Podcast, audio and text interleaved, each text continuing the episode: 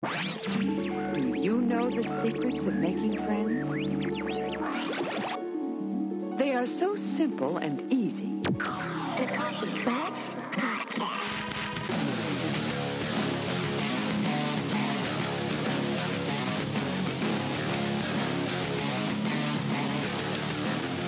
Welcome to the Coffee Klatch Crew, the Magicians episode review. I'm Jason Pistorino, I'm Cristina Lomangino. and today we are reviewing episode 10, The Girl Who Told Time. Written by Noga Landau and Henry Alonso Myers and directed by Joshua Butler. So, Henry Alonso Myers wrote Divine Elimination, and Noga Landau wrote The Cock Barons, and then Joshua Butler directed Cheat Day. We've had all these people working on Magicians before, Yeah, it had a feel of all of them in it. but better. Yeah. IMDb only gave it an 8.3. I disagree. This is without a doubt my favorite episode of the season so far. IDA IMDb. I disagree. Given, s- give them some of their own medicine. The title comes from the third novel of the Fillory and Further series, and the summary is an alternate reality holds the key to saving Julia.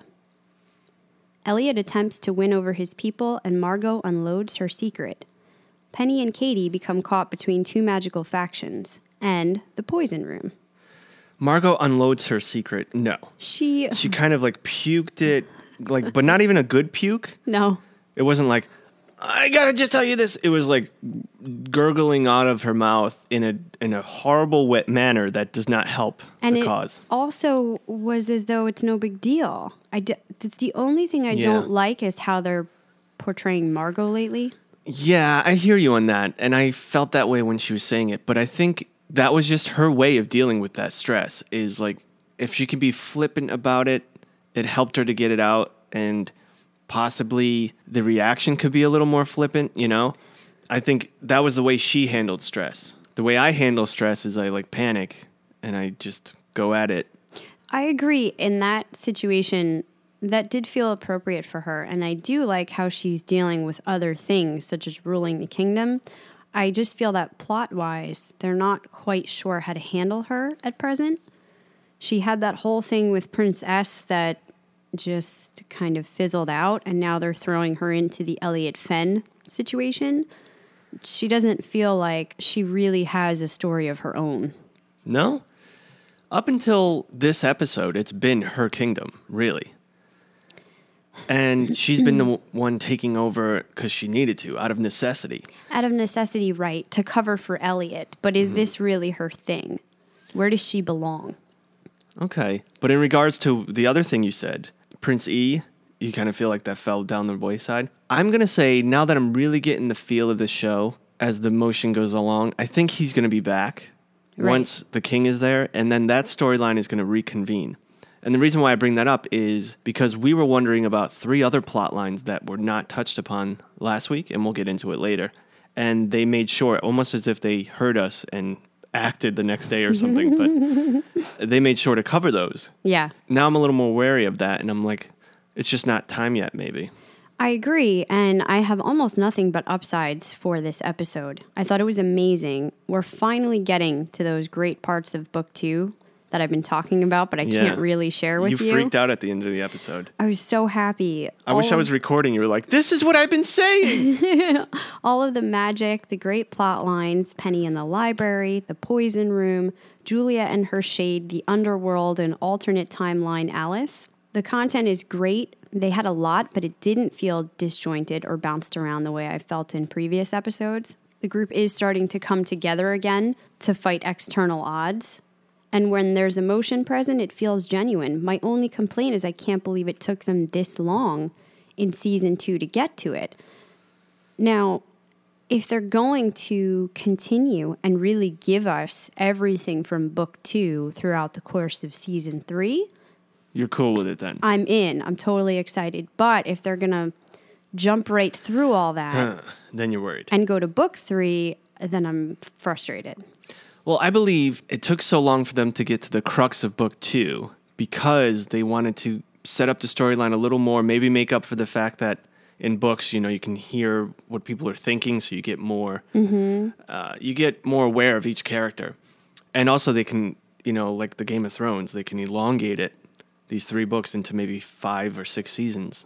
If they're being sold on it that way, that's fantastic. I also think they wanted to do more with Alice. And I love that because I like Olivia Taylor Dudley.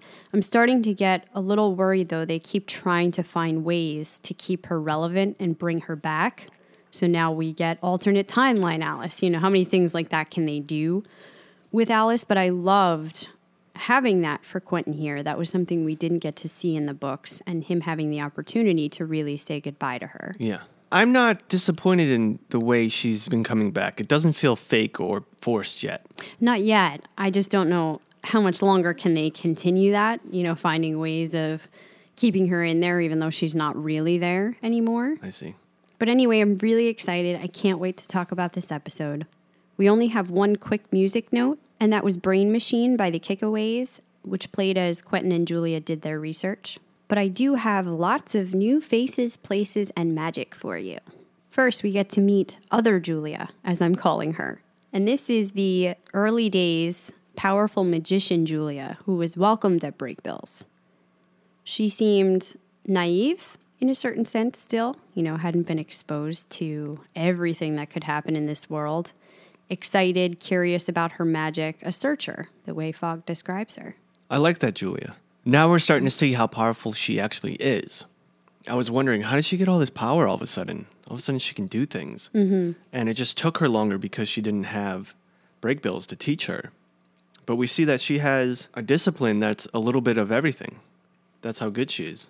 She's a searcher of magic. Well, I wanted to get into that because it seems as though the TV show is elaborating on the knowledge house in a way that the book never did.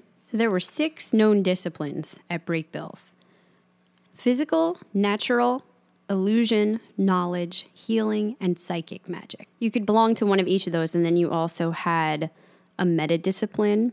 So within that, it was kind of like a specialty. And they called hers meta composition, the discovery of magic in a certain sense. Now, Dean Fogg explains it as being part psychic and part physical. So, physical, their house has the magical ability to manipulate matter. And psychic obviously concerns psychic energy. They can read people's minds, much the way you see Penny doing. The book didn't talk about it that way, though. It said it's a discipline whose traits are little known. It assumes it deals with the accumulation of magical knowledge, or possibly the use of knowledge in a way to generate magic itself. However, due to how little information is given, this is all speculation. Hmm. So they never really defined it, and I wonder if the TV show is trying to put more of a fine point on it. And seeing this Julia made me think about a question I have regarding her. Which is better for her? To have lived the way she did in this timeline, but having to undergo everything she's been through, or to have had the opportunity to be at Brakebills, to be happy for a while, but ultimately to die at the hands of the beast. Do you have any opinions on that? Well, I don't know. I don't think I have a real concise answer which one is better. This is definitely the road is a lot more difficult to get to the point of being the magician that she would be in past loops. Mm-hmm. But we know the ending was failure. So if she's taking the longer and harder road, more painful, I mean, really more painful, she got raped, she had to abort a child, a mm-hmm. Demigod. demigod child, lost her shade. I think she'll be more of a rounded magician at the end of this, and hopefully everything else goes well. No one else, she doesn't die. Mm-hmm. I think this would be the better route. In the other loop, she never gets to see the type of magician she could become because she's killed by Not fully. the beast. Yeah. Well, and also kind of that all depends on what happens with her shade. So that was the second face we were introduced to, the 12 year old version of Julia or her shade that Quentin meets during the episode. We also see other Alice from the 23rd timeline, the sole survivor of the beast in that story. So she was the only one that made it out of it. And they said she became obsessed with the afterlife after losing all of her friends, trying to figure out how to commune with lost souls and shades. And she's very different than our Alice. Fogg says she was hurt and broken. She certainly looks that way. When Yeah, physically Quentin and her. emotionally and mentally. She's got missing three fingers Yep. on one hand. But she also seems emotionally softer in a way. You know, she's able to communicate her feelings to Quentin. She automatically believes him, understands, says how much she misses him. So it's interesting to see that it seems like at base they're all the same people throughout the loops, but it definitely does change them in ways depending on what they go through. Last episode, we discussed nature versus nurture in regards to the fox's son, Senator Gaines. Well, in this aspect, in every loop, they are the same person, but parts of them are very different because of what they went through, which I guess would be nurture. It's not their parents' nurture, it's the nurture of life. That yeah, get- but yeah, nurture is just environment, period. Anything Yeah. external that influences them. So, absolutely, this is that 50 50 split we were talking about. But we did see, and I don't want to get too far into that scene, we did see that Alice and Quentin had the same kind of fight in that loop as mm-hmm. well. And it's just with what Alice went through in that loop, she was able to come to the conclusion that she was wrong and she was too proud. Mm-hmm. And would she have eventually come to that if she survived in this loop too? So, yeah, the essentials are the same, it appears. But that's a fascinating topic, and I think they're doing a good job at handling it. The alternate timeline thing can get really tricky within stories, but I like the way they're doing it right now. We also wondered last episode if we would get more of Josh Hoberman. And surprise, surprise, here he is. I guess this is why he was on the Fillory quest. Yeah. So I don't think that was Josh Hoberman who was the uh, wolf, No, werewolf. just in the, the quest later on, it Right. seems. Although what threw me is they credited his name for last episode. So I was very confused about it, but we welcome him back. Student that was part of the class who vanished under mysterious circumstances in 2014. And he's going to be our character review for later on in the episode, so we'll talk more about him. Then we got Harriet, played by Marlee Matlin, a magician who works at Fuzzbeat and knows about the poison room. I really loved her character. I fell in love with her right away.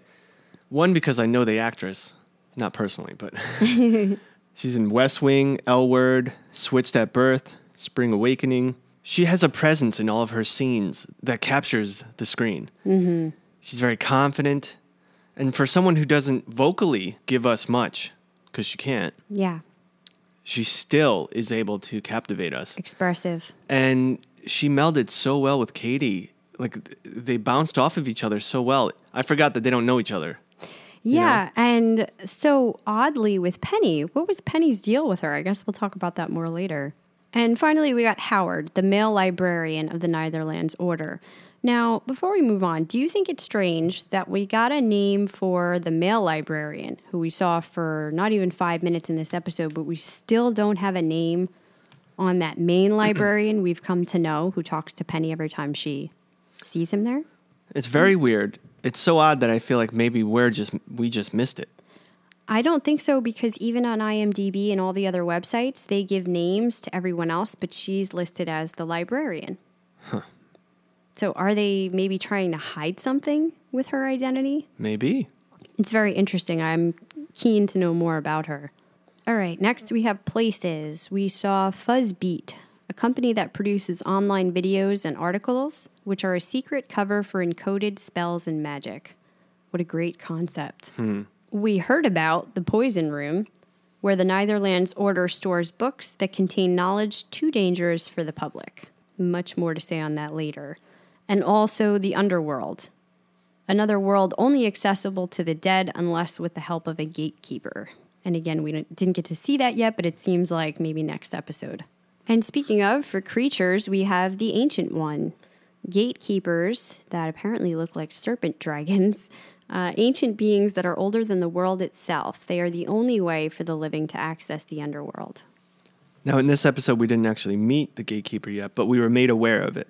Yeah, we were told about the concept, and you see a little bit in the preview. All I can say is dragons. What we were missing on the magicians, right? Yeah, and what we're often missing on Game of Thrones. That's my thing during our Game of Thrones podcast. I'm always like, "Where are the dragons? We need more dragons." Yeah, this looked more though like a big sea serpent. Yeah, but they call it a dragon. Yeah, well, I mean, fantasy creatures, right? They can be anything. Are you a dragonist? All right, in our last category, spells and magic, we heard about the polling spell that apparently Eliot took from Earth magician Nate Silver so he can find out just how popular he is in Fillory. I told you this was a primary concern for him. We got Tesla flexion, a way for matter within different realities to occupy the same space. And they have equipment that we'll talk about later that allows them to do this. We brought back illusion magic again. I didn't think we would hear a lot about that with Ilario out of the picture, but this allows a magician to cover how things appear. We see it in this episode with Fuzzbeat. We got a tracking spell, which is nothing new. However, they're using it more and more often. I'm wondering if it's sort of a magician's fallback. This leads Penny and Kady to Fuzzbeat and also is the way that Margo finds the Foo Fighter camp on the Fillory map. And finally, we got the Modus Hex, the spell that Harriet put on the calling card of Principles of Illusion Magic. This is how sad it is. I'm so not used to libraries that I forgot what that card was called that goes in the back of a library book. Yeah, I hmm, I was trying to think about it. You have the card that goes in the card catalog, but this is something different that they take out to scan your book before you leave. And I'm not sure what it's called, to be honest with you. But the hex that she puts on it causes Howard to do something against his will. And of course, here that's open the door to the poison room. I just wanted to let the Klatchers know that I've been putting the Magicians podcasts on our main channel, the Magicians channel, and the, our Westworld channel because that's our biggest channel. Mm-hmm. And I was just trying to get the word out to our Klatchers that we're doing Magicians. But then I got lax and like just kept putting them up. Mm-hmm. And last week I didn't put it up, and I noticed that some of the numbers fell. So I put it back up, and I'm going to put this one up there. But this will be the last one on Westworld, just because it doesn't make sense. And if people are following us on, Westworld, they don't watch The Magicians. It might get annoying to them. Right. So if you're listening to this podcast from our Westworld channel, make sure you go over to our, either our main channel, coffeeklatchcrew.com, or you can find us in the Magicians channel. Right. So starting episode 11, it will be up there. I'm very late on that. well, that's okay. Give them plenty of time to uh, find out about the magicians and fall in love. All right, let's jump right into the plot. Okay, we open up with Dean Fogg interviewing Julia for the magic portion of the Break Brakebills entrance exam. This is obviously happening in the past. When she does the second year spell, Fogg is impressed and realizes she has already understood the theory behind it and reshaped it. He tells her her discipline is metacomposition and says you are drawn mind and body to the discovery of magic. It turns out Dean Fogg is also a knowledge student, and he thinks she has a rare gift and is envious of the future discoveries that lie ahead. I really got excited when I saw this episode open up in the past. Hmm. Because so much has happened that I'm sure a lot of us, including me at times, have forgotten everything that they went through in the beginning of all this. Yeah. All the loops, Jane Chatwin and what they went through to fight the beast. This kind of brings it back to the fold. And like, oh yeah, they went through all that. There was all these loops, and now we're getting sent to a past loop that we haven't been able to see yet. Yeah, and it's exciting to think about what other changes could have occurred. I wouldn't mind getting some more of that, like what happened in some of the other 39 loops they've Yeah. been through, you know? Definitely. And this is one of them. And it kind of made me respect Julia more and feel bad for her more because we only know the Julia that didn't make it into Brakebills. You know, we know her shortcomings, mm-hmm. which was kind of the forefront of her personality for season one and half of season two.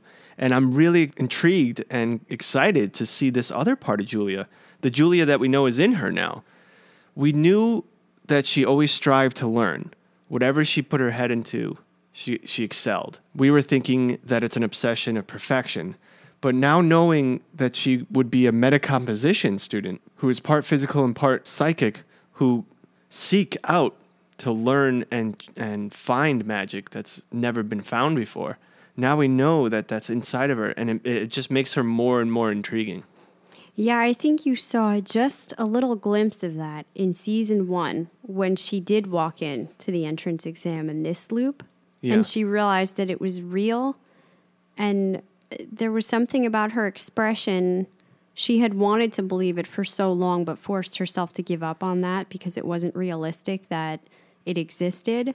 And now that it did, her desire to have that knowledge, to learn more about it. It was there for a flash, but this is a lot more in depth with yes, that is a big part of her personality that we haven't seen in a very long time. Yeah, because we were seeing it from Q's point of view, which was, you know, this is something I have and you don't, and you can't take it. Mm-hmm. You need to have it too, and you need to be better. And that, of course, was his point of view, but we kind of adopted that point of view. Yeah, we spoke about that, right? That it's common for a reader or a viewer to take the point of view of your main character. And I flip flopped between trying to defend her and trying to defend him hmm. throughout the course of our reviews because I sort of have seen both sides of it and I can empathize with both. Back in the present, we see the strong parallels to Julia's situation, as now she is sitting in the Brakebills dungeon. Dean Fogg comes to see her and let her out. I just think it's terrible, and I think I would have never done it if I were me. One thing I've learned about you, Miss Wicker, is that you are a searcher. You don't know me. 39 times I've known you, which is why I trust that you'll put aside your fear and self pity and look for the answers that can save you. Do we trust that? Uh, Us as viewers. You know, it's she was so hell bent on this revenge scheme against Reynard, and now it seems very quick that she's had a turnaround to sort of doing the right thing and going on a search for something that will perhaps put her back together, make her more whole again. We saw Quentin's mistake in trusting that with Alice. This whole season, he's been trying to help her put herself back together, only to find out that's not what she wants. She just wants to be let free and to go on her own mission to do whatever magic it is that we're not even sure yet. And now I feel like he's jumped tracks, but he's in the same situation now with Julia. I didn't necessarily trust that in the beginning of the episode, but after everything she went through, it seems like she's willing to put aside the fox right now. Mm-hmm. And she's there to help Q and Dean Fogg to research what to do about finding her shade, which is helping herself out. But she doesn't seem as like hell bent on there's one thing and one thing only, and I will sacrifice whatever it is to get it. Yeah, and I was I was wondering why though the whole episode why after a whole season of the Reynard thing did we see such a quick turnaround and it's not because she feels bad. For a second, I, had pondered that. Did she finally experience the guilt over what happened with Kady? And Kady saying, That's it, I'm done with you. You're not a person anymore. But she makes it clear to us she can't feel those things. She sort of wishes she could, and rationally she's thinking about them, but she's not experiencing them as emotions. The only thing that makes sense to me is kind of what I brought up last time. I think it's Q. I think she really needed her friend this whole time to say, I'm here for you now. The focus is on helping you. What can we do together? Oh, you might be right. because that's the only thing that snapped her out of it last episode when she was talking to Alice. And I thought she was going to go right off the deep end. When Quentin started bleeding, she kind of came to and said, "Th- This isn't right. You're doing something to him that's hurting him. So I think he keeps her grounded in, in reality and what the old Julia used to be. Well, obviously, Q means more to her than we have been led to know. I'm jumping the gun here, but when Q goes to the other world and meets Julia's shade, I think that was Julia's shade seeking him out. Mm-hmm. And that should mean something right there. Yeah, well, they were childhood friends, they were best friends. Yeah. we just we never got to really see that. Well, meanwhile, in Whitespire, preparations are underway for Eliot's wedding. Quentin is depressed and wallowing in his loss when Margo comes and throws out his wine. Those grapes died for nothing now, he retorts. She says it's been three months Fillory time of emo Quentin, not her favorite Quentin. She's sympathetic, but she needs his help with Groomzilla. It's his turn to be a friend and go run errands on Earth. You gotta love Margo and Eliot together. they always have these funny inside sayings and jokes, but I forgot how awesome it was to have the three of them together, even if this isn't the full queue that we know. It's been way too long, and I sort of got excited at this because we've been asking will Quentin ever come back and rule Fillory with them? Yeah. So that's one of the questions we had, and right there was kind of the answer. Well, the answer was kind of no, because I got excited for a minute thinking there's nothing he can do to fix these situations that are happening on Earth. So for now, it had been Alice. And maybe he needs to come back and rule Fillory for a bit to get his mind off things. That doesn't seem to be working. No. Do you think that the issue was Q missing Alice and, and, and heartbroken? Or is it that he doesn't know what to do with himself when he's not trying to help someone else? I think that's definitely part of the issue. His never ending desire to be the hero, to find a place where he gets to play that role. And he always thought it was going to be Fillory, and it's certainly not. He couldn't do it for Alice, so now he's trying to do it for Julia. We get all of a two second clip of that, and then she sends him away again, and he's back to Earth. What I thought was interesting, though, is it's the first mention of a time difference mm. in a while. And we did bring that up a while back.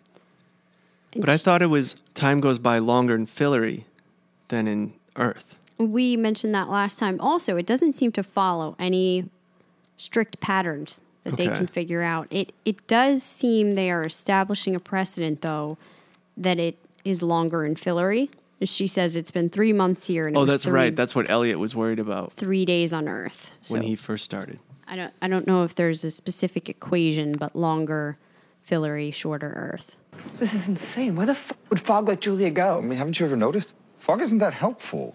Plus, you knew he couldn't keep her in there forever. She has to deal with Reynard and doesn't have time for her right now. She tries to tell him that Reynard is her problem, but he insists on helping. When she asks what's going on with the library, he says, It takes six weeks to process the order. a book request Right. the one he's been waiting for on how to fix his hands Which right there answered our questions. We were like, What happened with the library, the whole library thing? And that's what I mean, where if there's one episode where they don't touch upon it, chances are they will later. Yeah, that was such a huge revelation, though. And we knew the book was going to take a while. I didn't think that necessarily meant they wouldn't induct him to the order. Right. There's a lot of things with this order that I didn't really realize would happen, which we will get to. Right then, Penny transports them and they wind up in the Neitherlands library. The librarian says they have processed his application and would like to formally welcome him to the order. They've allowed Kady there to assist in Penny's transition, but needs to speak to him in private to review his obligations. His obligations. That sounds ominous.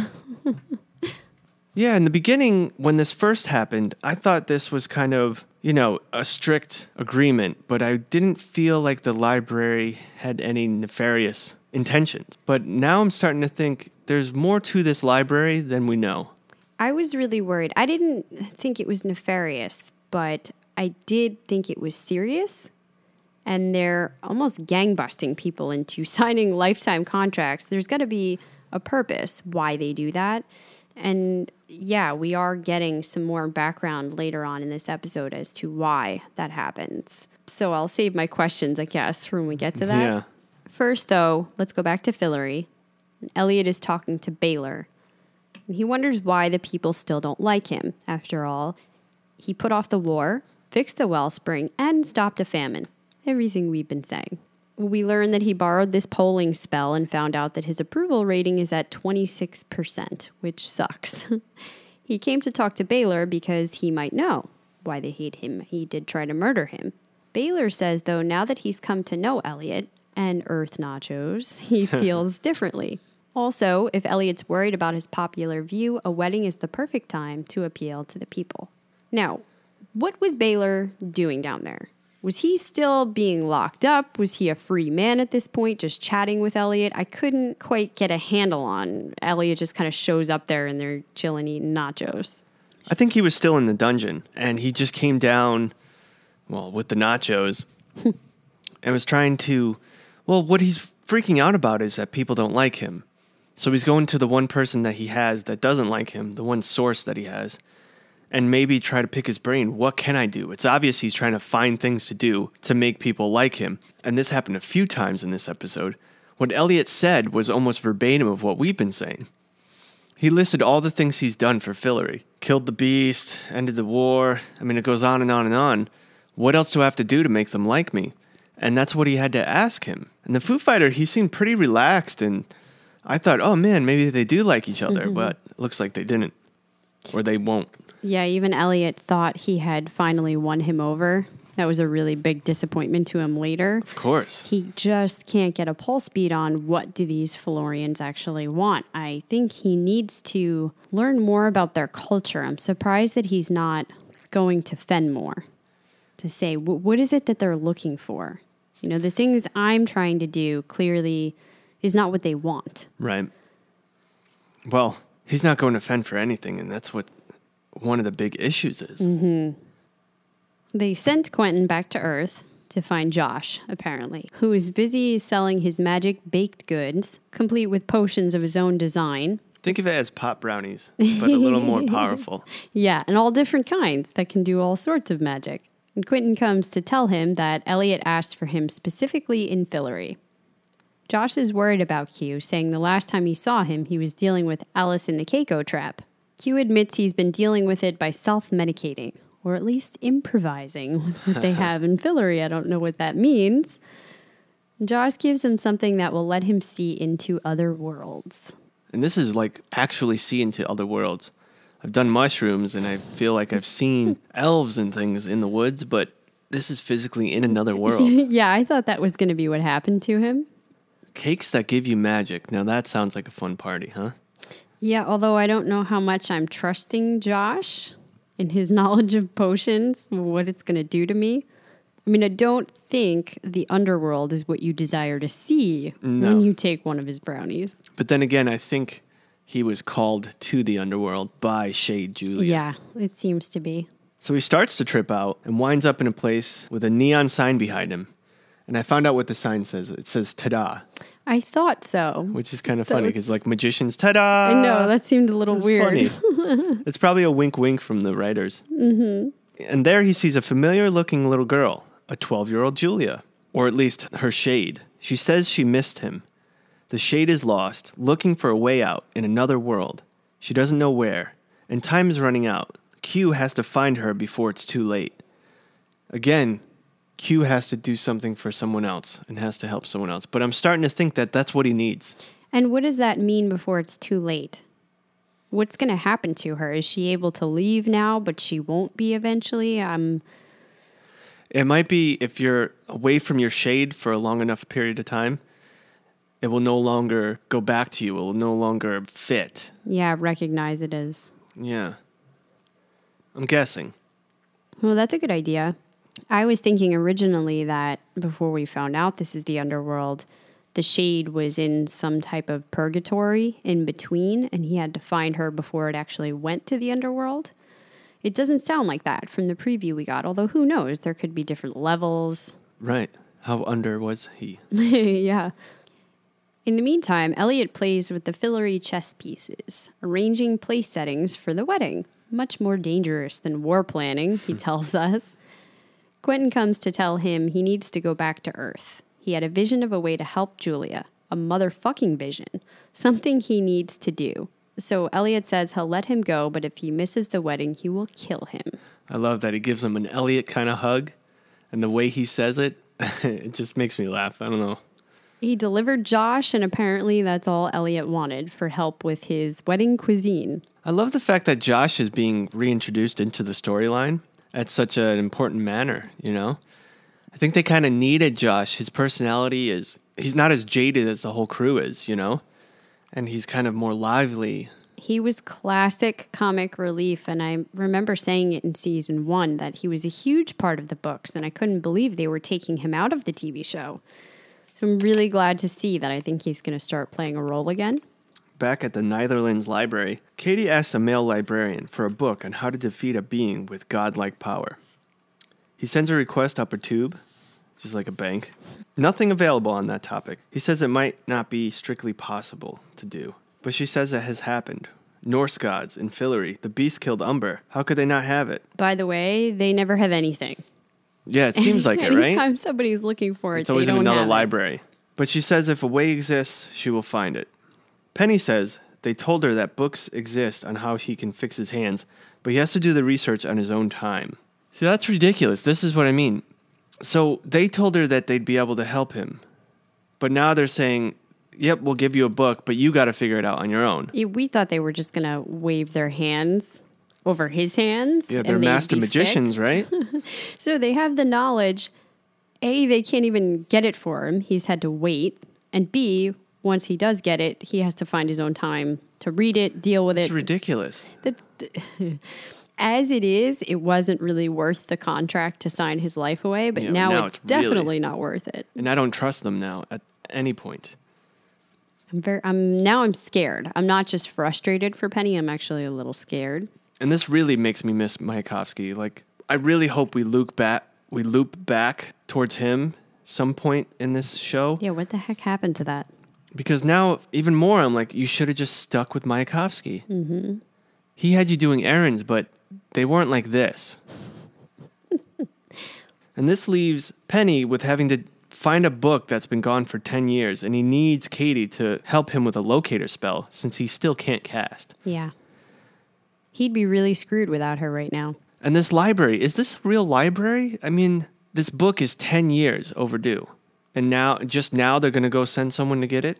It seems more and more like they could give a shit about the regular books, and their main purpose is to protect. It felt like Harry Potter, where all the books you really wanted were in the restricted section that the Yeah. students could never get to, and that's their poison room.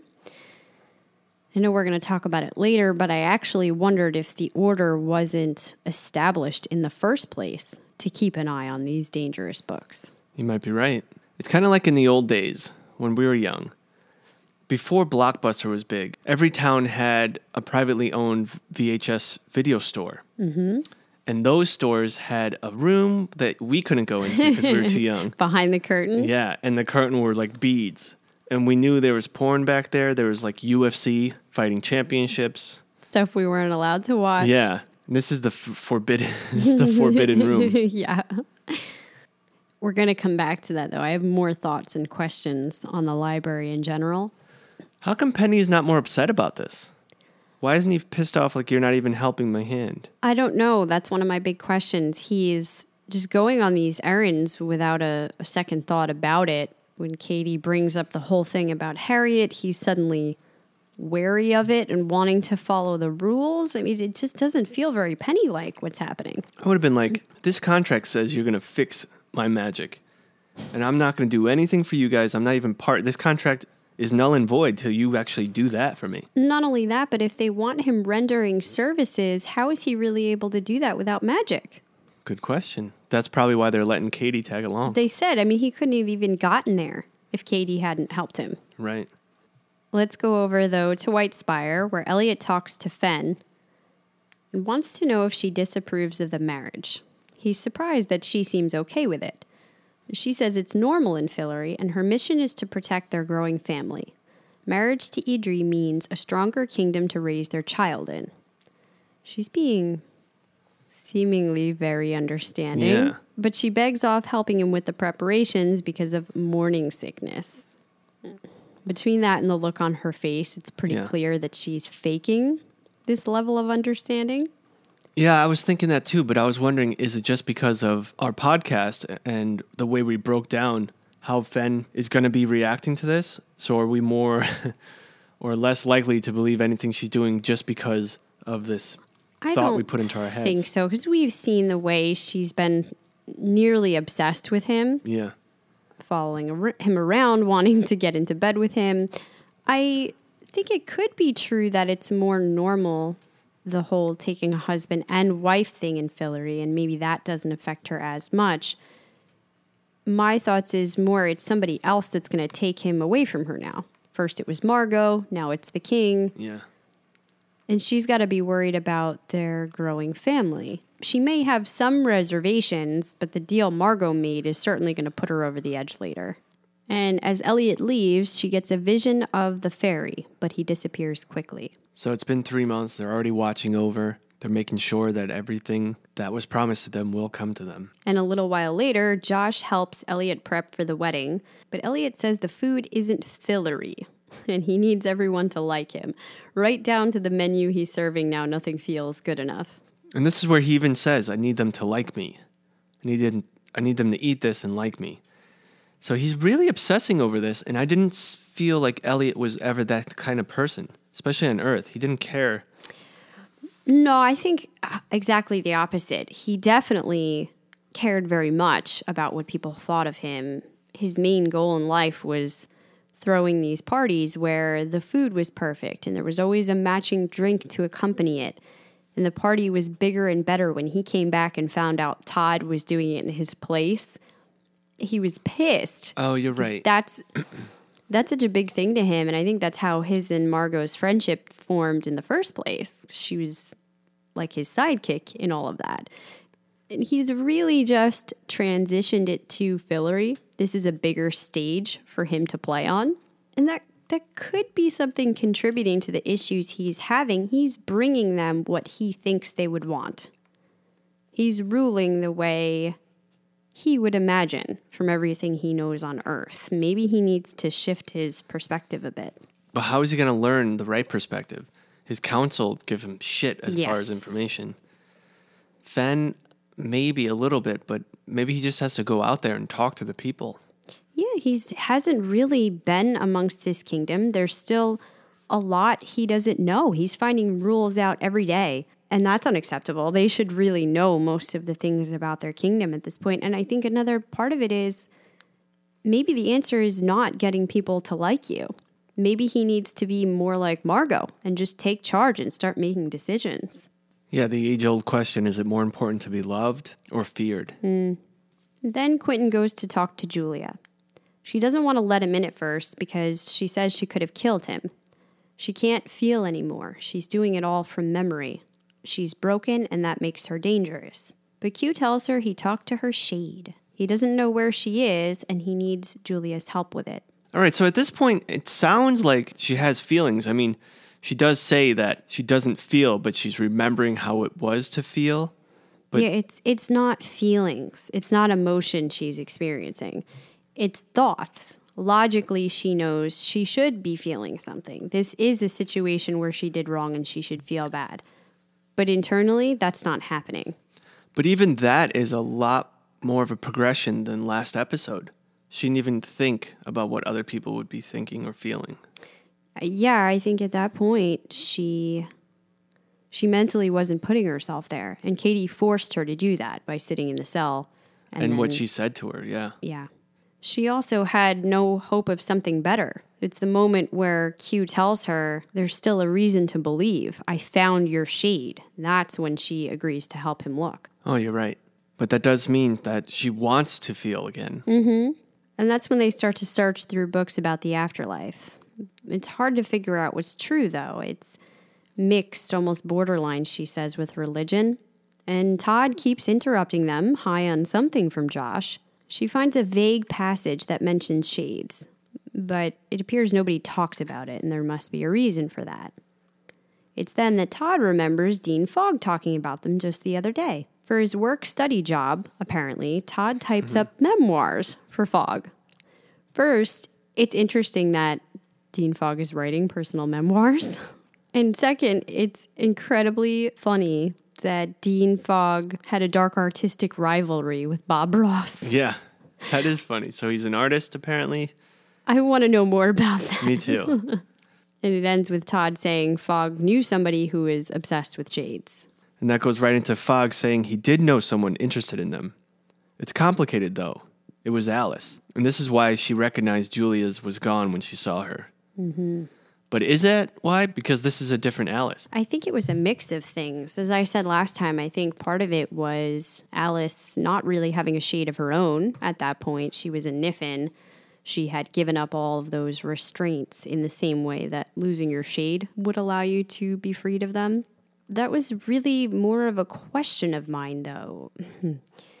In these iterations, does something of them affect any of your other selves? It's very weird. Are they completely alternate? timelines and paths, like different worlds that exist somewhere else? Or does it tie back in in a way?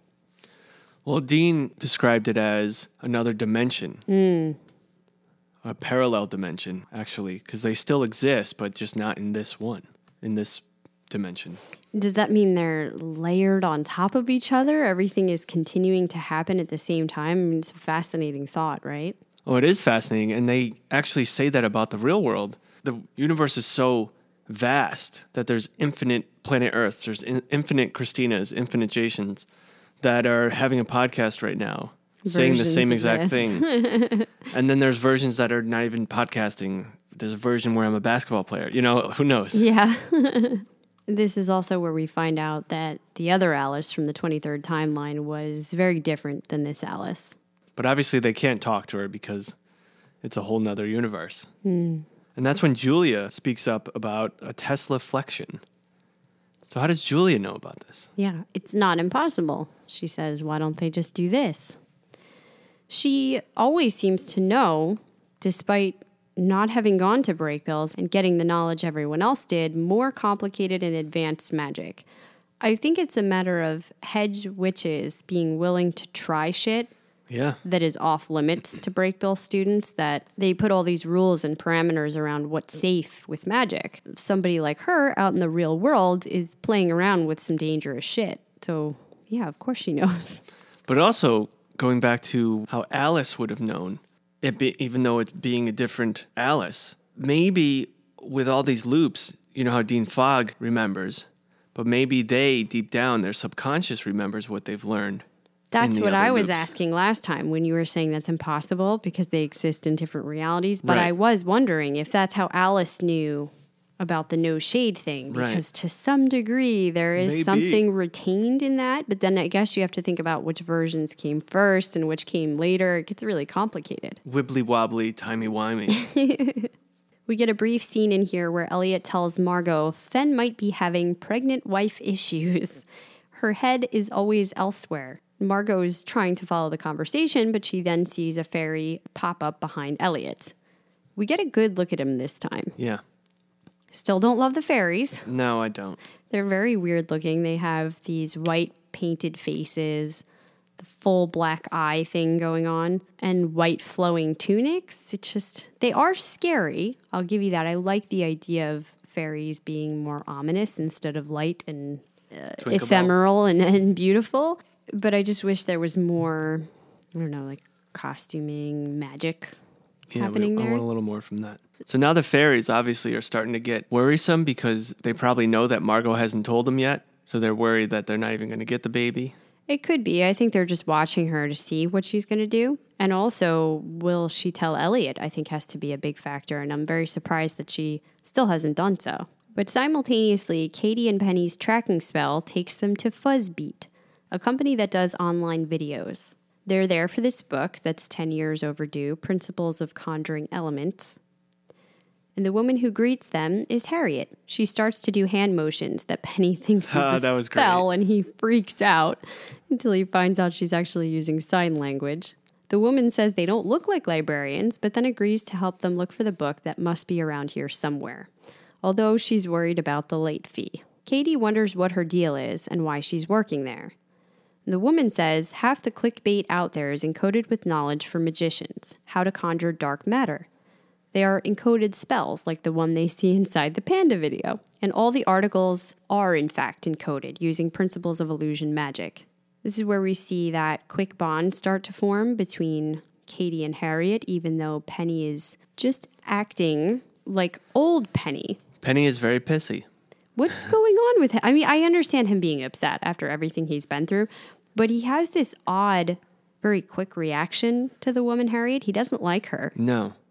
I wonder. I mean, I think he wanted to just get in and get out, for one. And maybe there's more going on with his feelings that he hasn't voiced yet. And we do say he's not one to complain, but it might be eating him inside, and he might be having doubts about this library thing. I think there's also times where he might have doubts about Kady. I think she does things that scare him a little bit, and he's not always okay with the route she went when she became part of the Hedge Witches. I mean, let's not forget, she left him at Brakebills South, where they were following a very different path together. And they've never talked about that, but I'm assuming he's probably still a little hurt, even though he understands.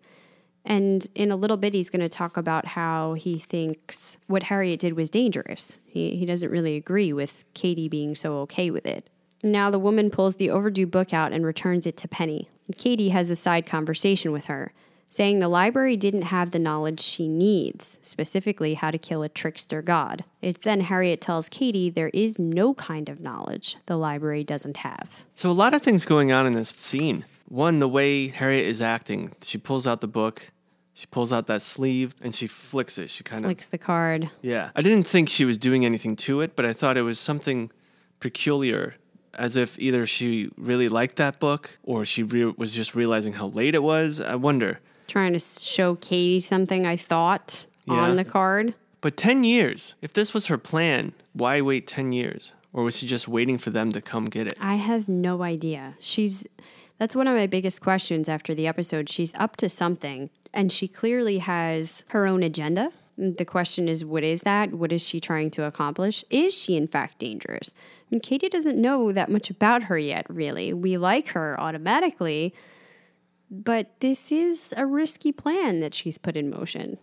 Now, I don't know if she's a good guy or a bad guy yet. I want her to be good. But what I do know is it looks like she kind of felt for Kady right away and she wanted to help her right away, almost as if, She'd been through something similar. yeah, I thought that as well. And by my own nature, of course, I don't like the fact that the order is not allowing people access to certain types of knowledge. Yeah. It just feels wrong to me. If the knowledge is out there, you should be able to see it.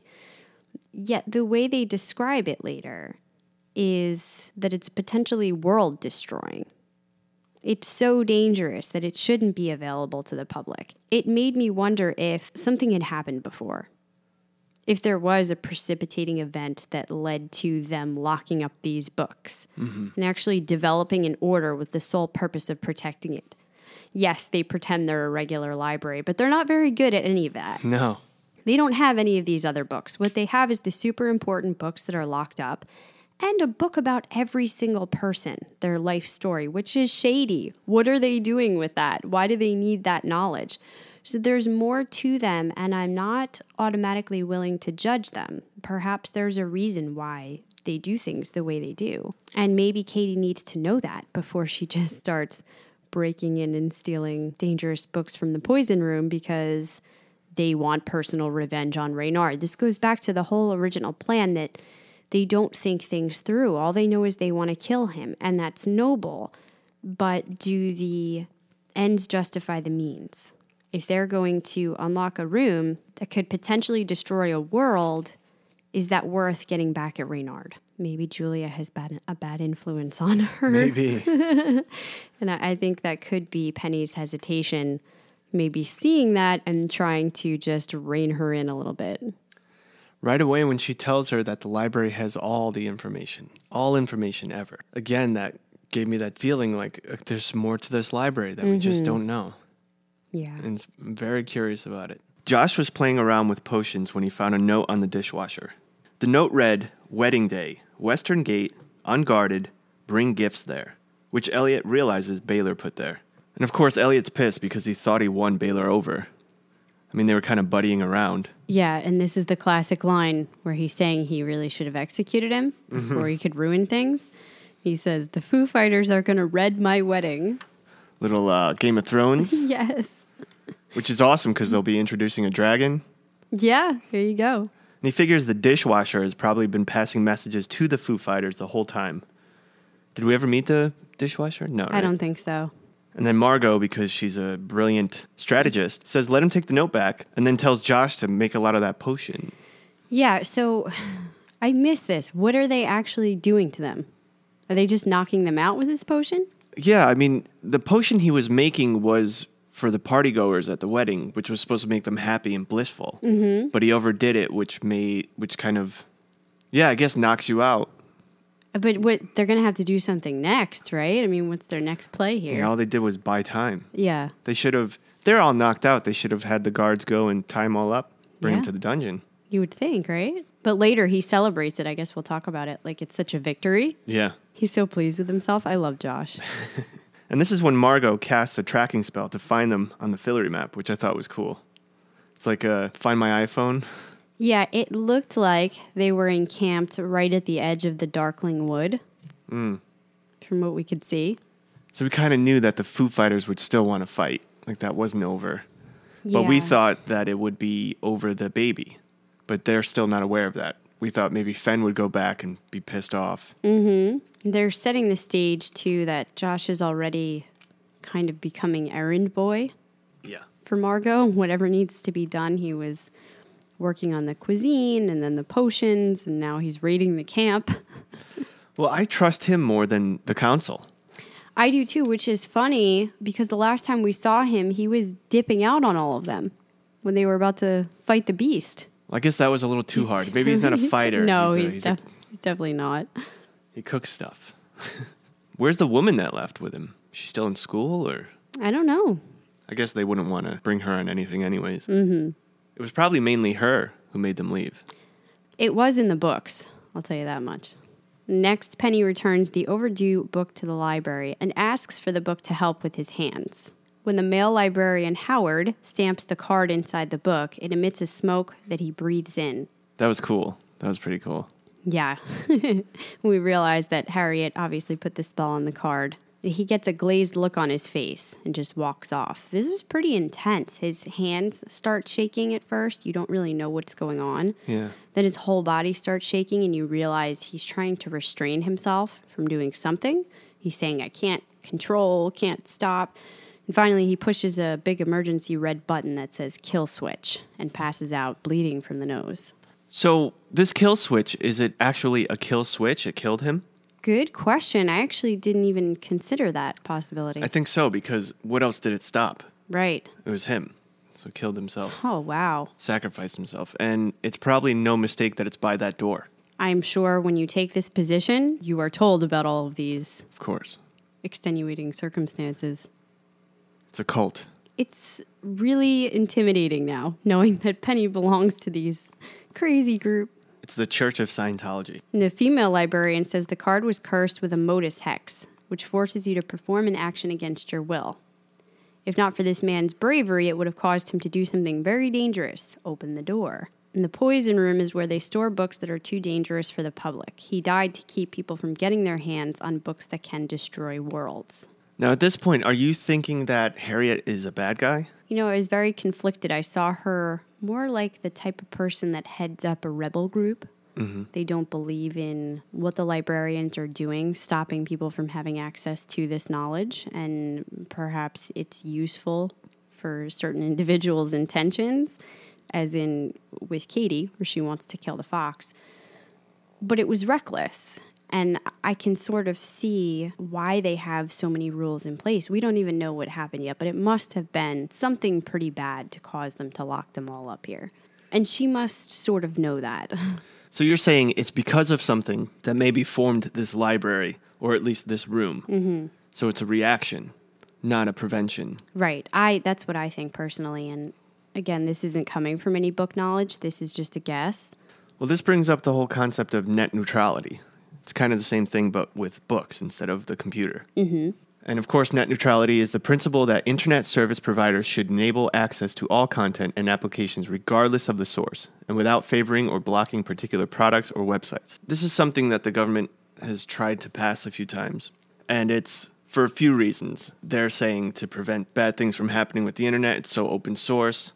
Like EG sites that show you how to build a bomb or something. Yeah, I guess things like that, or um, child sex websites and shit like that.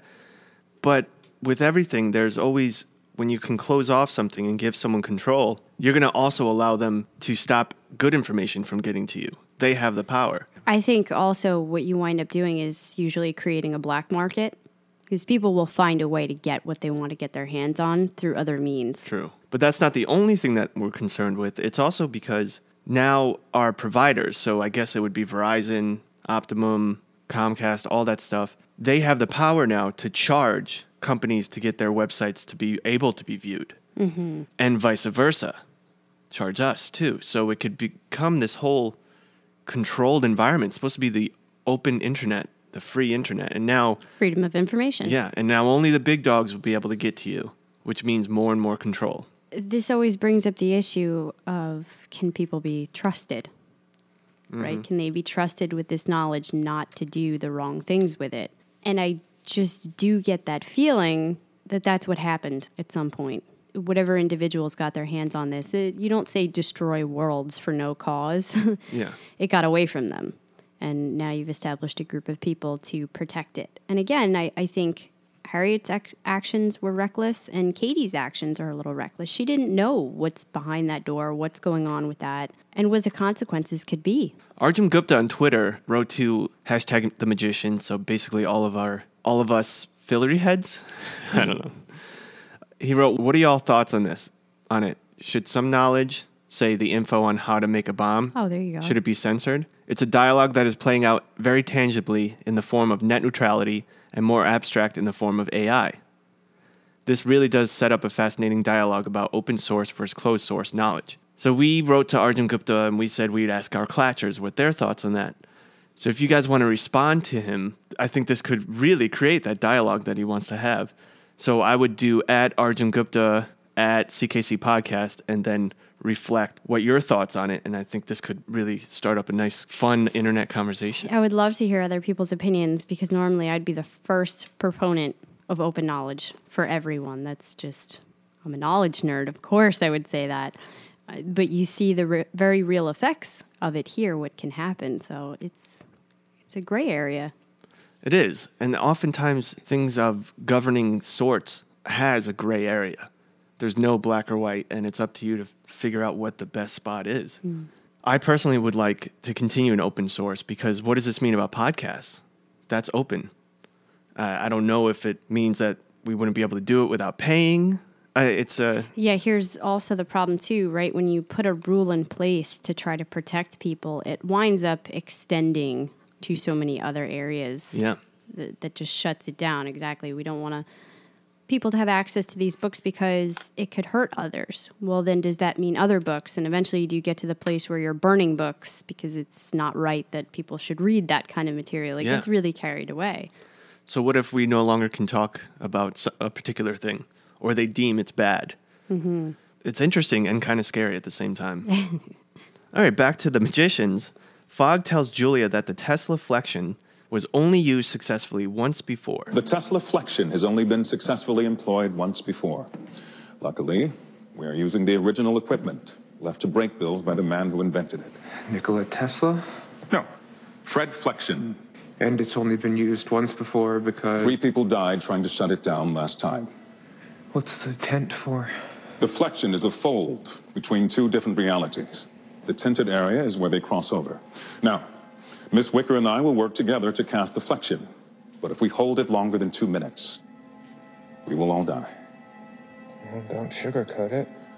Quentin, get the answers that you need, and then get out. I felt like they set that up so hardcore, and then it seemed like they were going longer than two minutes, and they just sort of fizzled the spell out. It kind of became a non issue. No, I think it was an issue. They made sure to make it an issue the whole time. It was that they were approaching the two minutes, and they probably feel it. Probably gets harder and harder to, To control. hold the spell. Now Quentin has to go in there, get the answers he needs to get out under two minutes, and not touch anything while in there, while also dealing with this immense emotion seeing the woman he loves who has passed, and vice versa for her. That was really scary. I thought for sure he was going to wind up touching something and Yeah. exploding the entire place. And they explain that because matter within different realities occupying the same space can create a paradox. Really cool concepts they're playing with. we have a brief clip back at Whitespire where Josh returns happy to tell Eliot and Margo the Foo Fighters are out of commission. This is where we get a great quote for you, Jason. yeah. When Josh walks away, Margo says, Just floating this. Would it be weird if I fucked Josh? And Eliot comes back, My quick thinking Bambi saved the day again. Their banter is priceless. yeah, he wants to know if she ever talked to Fen. She says yes, but obviously she's lying to him. I guess he just means about the issues she's been having. Clearly, he doesn't know the real problem. All the stuff Margo hasn't told him yet. Yeah, of course not. And she goes to find Fen, but runs into the fairy again and says she wants to talk about the terms of their deal, presumably to back out of this, giving them the baby thing. There's no way they would ever back out on that. Absolutely not. And he disappears. He's really not hanging around long enough to have any conversations. And she sees Fen is behind her and knows that she saw it too. so she's not going mad. And then Margo confesses that the deal to save Eliot's life involved giving them her baby, and Fen tells her to fix it. Jeez, again, the way she just puked it out did not help at all. And Fen didn't respond as strongly as I thought she was going to. No? She freaked out. She did, but they keep proving over and over again that she is a tough woman. Her first thought is going to go to, all right, how do we fix this? We mm-hmm. need to solve the problem instead of just being upset about it. Yeah, but her way of saying, all right, let's fix this is saying, Margo, fix it. Yeah, well, she created the issue, Yeah. Margo. She made the problem. Now Fen wants her to to Well- resolve it. And so far, that's exactly what Margo's been doing. She has every reason to believe that. Margo keeps getting them out of all these jams. Yeah, and also the way Margo said it, she kind of said it like, I have a plan, kind of, you hmm. know? to sugarcoat it, I think. Meanwhile, at Brakebills, Fogg and Julia are casting the spell together that turns on the machine. Electricity crackles, the tent goes up, and Q sees the shadow on the inside. He steps inside to find other Alice. He tells her where she is and that she's in another timeline. I thought this was cool because she was so quick to believe it Of course. Right down to business, just smart Alice. Although she looks terrible, we talked about she's got these red rimmed eyes, her hair is everywhere. She seems almost a little insecure in this version as well. Uh, insecure, yeah, maybe lost. Vulnerable. vulnerable, yeah. She's been trying everything in her power, literally, destroying herself. And she's been figure this out. alone Yeah. because everybody else is dead in this timeline. She's so happy just to see him. And he asks her to tell him everything she knows about shades. She describes exactly what's happened in this iteration that the beast tore Quentin apart piece by piece, including his shade. My shade. Do you know where it went? I searched everywhere for it. You can't rest in peace without it. But there are no books on how to do with it. So I traveled the world in search of anyone, anything that could help me. What did you learn? Shades go to the underworld. There's an underworld. It's only accessible to the dead. But there's a catch.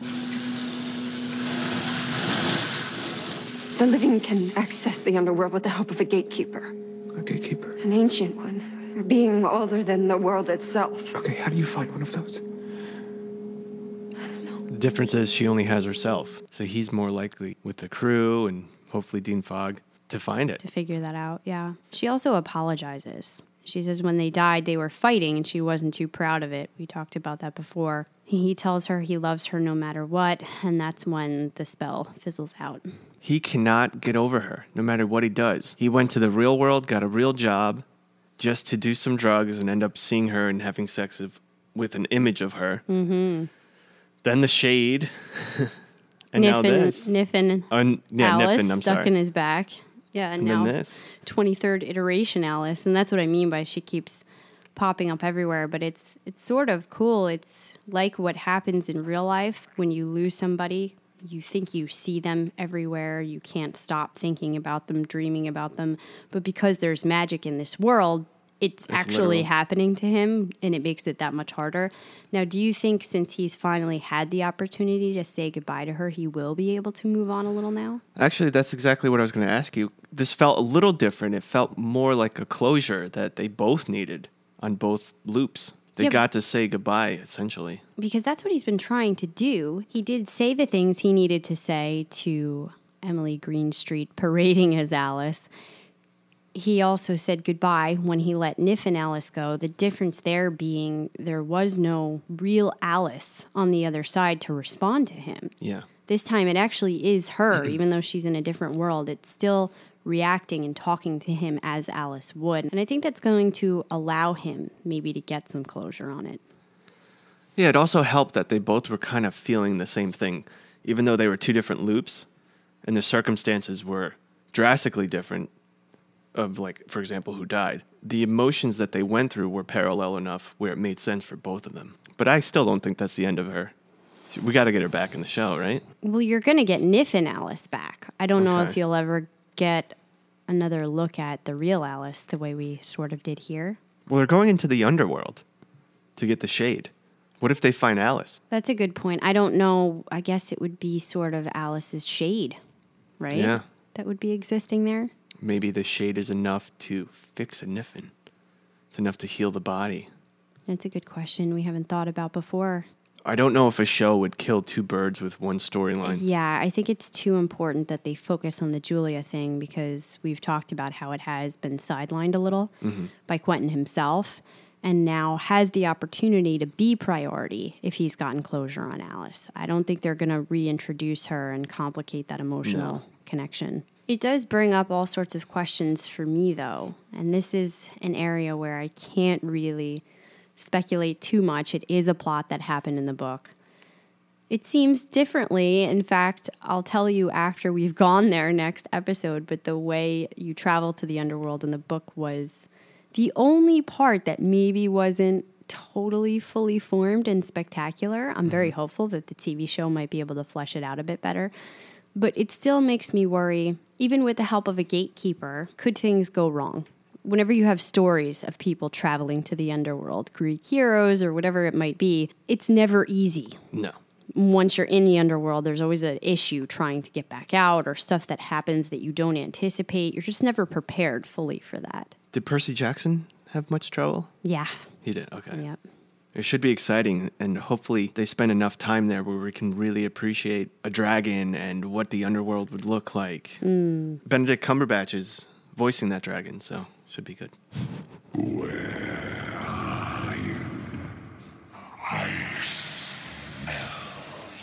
Just kidding. And this is when Penny and Kady return to Fuzzbeat. Is that a play on BuzzFeed?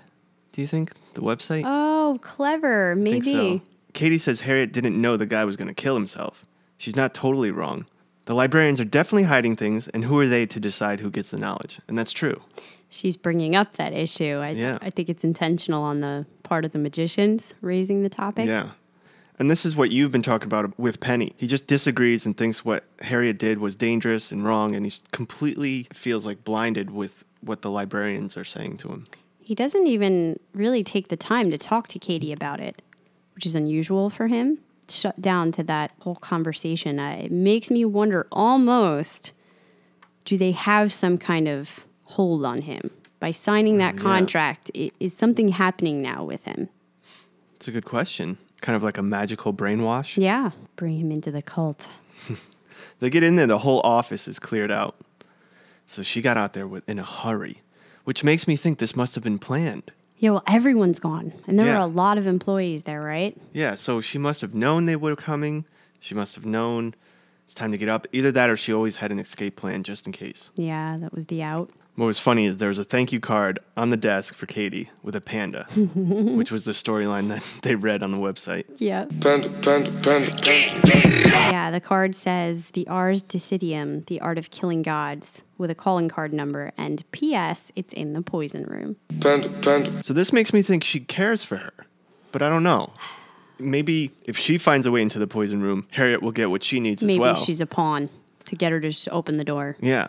Or was the whole spell because she knew that Kady had to find a way to kill a god, so it was completely selfless? I doubt that, right? Or does this woman have history with Reynard too? There's so many things Oh, that yeah. could be going on here. History with the library, the order. she definitely has a history with the order.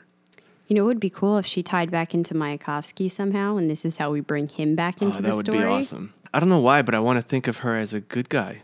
Maybe because I love the actress and I want her to be there more. but this might be the last we see of her. Well, and there was such a quick bond forged with Kady, but that almost makes you suspicious in hindsight. Why Mm-hmm. did she warm to her so fast? She doesn't know Kady.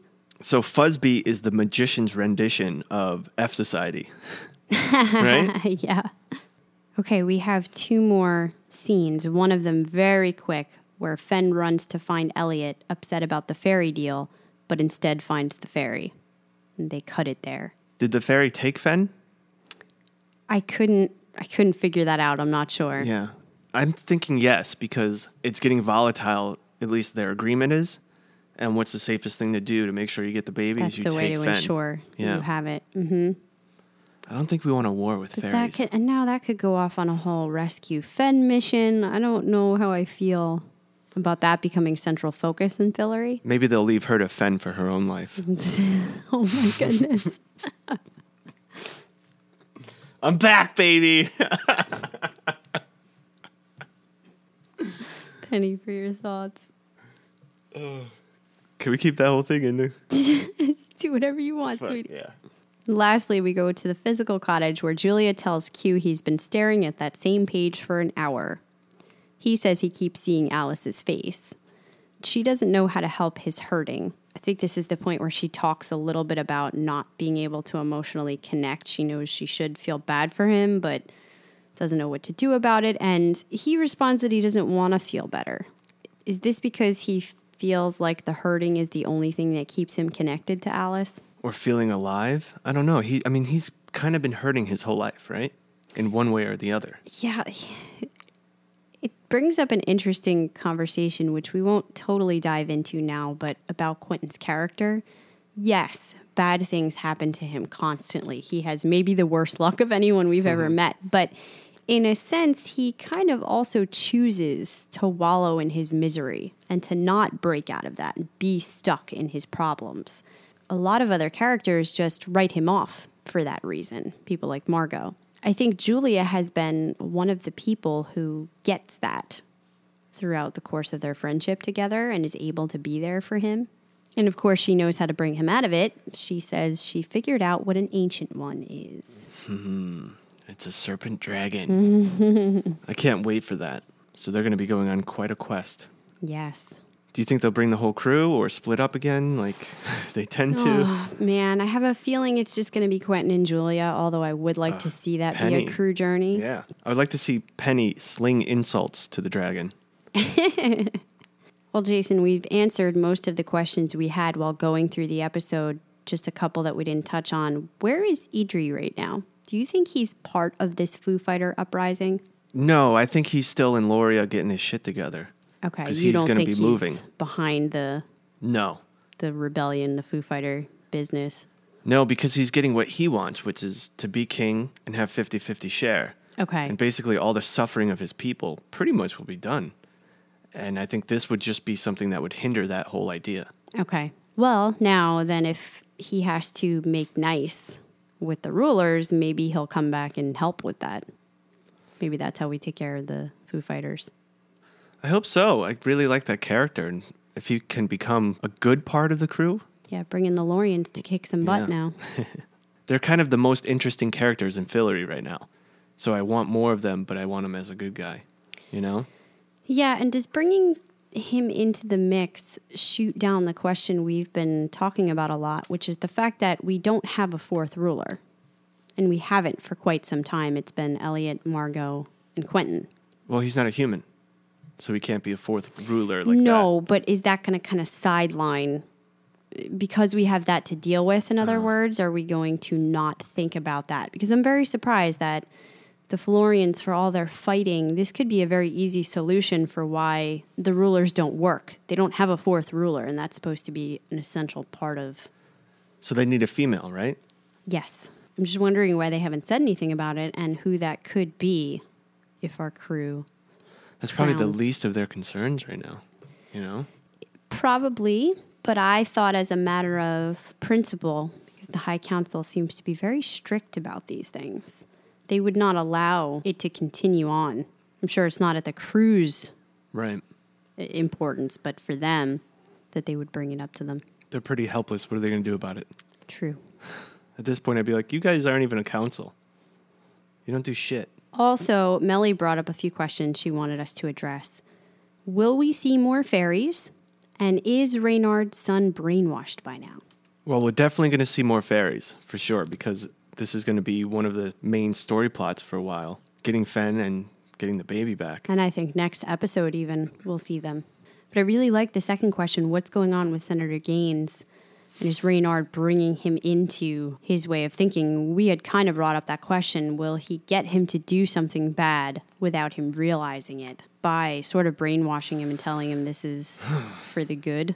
We know that gods are master manipulators of humans. So he may be able to, but And Reynard is the trickster god. yeah, you're right.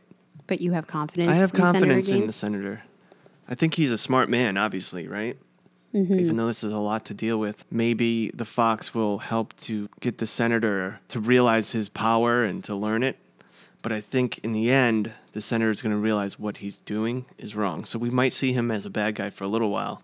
but I think in the end he'll he'll switch back. We'll have a father son battle, Yeah. maybe. Oh, that'd be cool.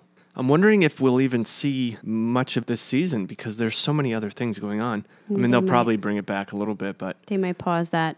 There's no way they can resolve that this season. Mm-hmm. Yeah, we only have three episodes left, and so many things. I'm trying to figure out in my mind kind of where they're going to cut it Yeah. for season two.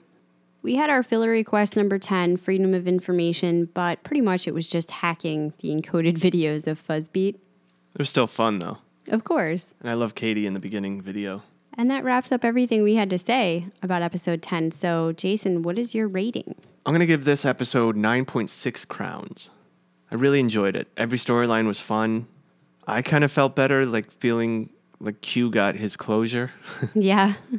it was nice to have Dean Fogg helping out. And there was a lot of Penny this time, which, uh, you know, of course I'm going to enjoy. This was the rare exception here where Dean Fogg actually really did help them. And the, the introducing back into the fold, the loops, Yeah. it was great to loops. get like, yes, we're getting the beginning storylines combined again. So it doesn't feel like everything they went through with the Beast really means shit. Mm. Well, I don't think I need to keep expanding on it because I've been talking all podcast about how much I love this episode and for what reasons. I'll just get right to it. I gave it a 9.7, Oh, nice. by far my highest rating of the season. I think this is the first time you graded higher than I did. Yeah, it's I think it's a book thing where this is concerned because there's there's some really great points that I was hoping we would get to and been waiting 10 episodes to see and they're all appearing now at once. So the nerd in me is really coming out. And who is your MVM? I hope I don't have the same one as you this time. I'm sure we do. I'm going Harriet. Yay! Different. You have something different? Yes. Perfect. Wow, She was only- rare, rare, I rare occurrence here. She was only in a few scenes, but she kind of stole the episode. She her presence just in those scenes were very lasting and memorable. Yeah, I could see where you would pick her. I liked her as well. I'm nervous because I don't know which side of the fence she lies on yet. Oh, me neither. And I actually picked Josh. Oh, nice. He took care of the Foo Fighters with his potion and also gave the one to Quentin that allowed him to find the other world where Julia's shade is. And we all know how much you love sweets. So maybe it's just the fact that he was cooking some. yes. And he's funny. Yeah, I'm a he is sucker funny. for that comic relief. Yeah, again, it's nice to have his demeanor. Everyone else is so jaded; they've been through so much. His demeanor is still kind of naive and, and full of hope. If Fillory is fun, the adventure is fun. He's still in that mindset. Yeah. This gives me my perfect segue. I want to talk just for a minute about character review on Josh Hoberman. We've been through most of it already, but he was a physical kid at Brakebills. We never got a meta discipline for him. In the books, he's described as being the overweight jokester slacker of the group, and he offers much of the novel's comic relief. He is likely the least natural in his skills, but also flirts with an untapped power throughout the novel. There's parts where it comes bubbling out of him Yeah. and he doesn't even realize how much magic he hmm. actually has. But he doesn't have the discipline to figure out how to tame it. He's described in the novel as someone who takes longer than others to pick up on a magical concept or technique, but once he figures it out, he masters it and makes it his own.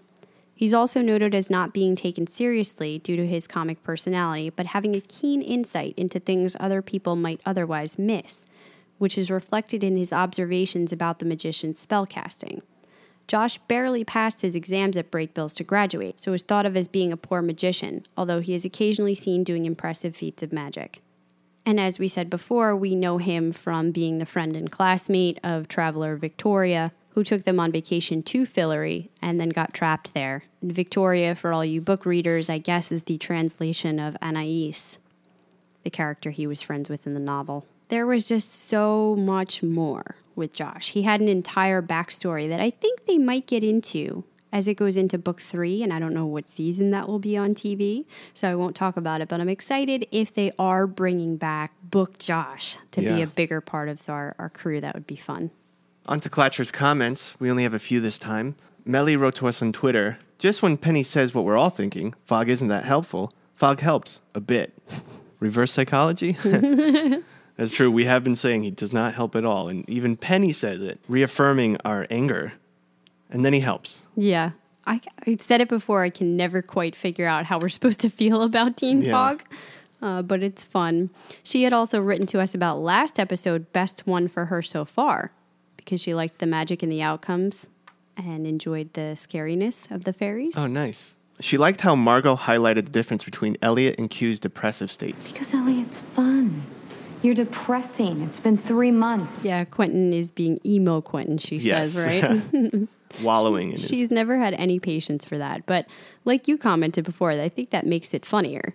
It's enjoyable to sure. see Margo and Q together. I kind of wish we'd get more of it. Warren also wrote in to say along those lines, it's funny, Jason Ralph thinks he's in a serious show and everyone around him knows they're in a parody. Yeah. and uh, Jason Ralph actually retweeted his tweet and said, well, and I was like, oh, I hope he didn't take that the wrong way. Oh no, it's great. Yeah. It's exactly how Quentin's character was written in the books and why we love him. He just takes everything in life so serious. Everyone has that guy in their group. That's probably me. Is that me? No, No? no, that's not you. That's going to wrap episode 10. If you're afraid of spoilers, we'll see you next time. For everyone still here, we heard about the next episode, 11. It's called The Rattening. Q approaches the Ancient One, saying he is seeking passage to the underworld. The Ancient One says they seek to die. Hmm. And then we see they enter what looks like a hotel and take an elevator down. Down to the underground. Underworld. Yeah, I'm excited. Yeah, it's going to be magical. It's hard to tell by the episode titles what we have in store for us. We have three episodes left of this seasoning. Ha! We have three episodes left of this season 11, The Rattening, 12, Ramifications, and 13, We Have Brought You Little Cakes. So hmm. all I get from that is that we know in 13 we're going to see Ember again. It's episode I'm 13 curious of to see what one. he's been doing. Yeah, sitting around on his ass. Fucker. After the show, there was a Valerian movie trailer, which looked so magical. Yeah. And we're definitely going to want to see that. And I think what we're going to do, we'll do some research, find out more about it, and we'll talk about it in our Patreon. Sounds good. I have some new books to discuss also that I'm really excited about. Can't wait. If you haven't already, follow us on Twitter at CKC Podcast. Email us your thoughts, your opinions, and we'll discuss it on the podcast. Keep the storyline going. If you like what you're hearing, please take the time to review us on iTunes. Until next week, this round's on me. This round is on me.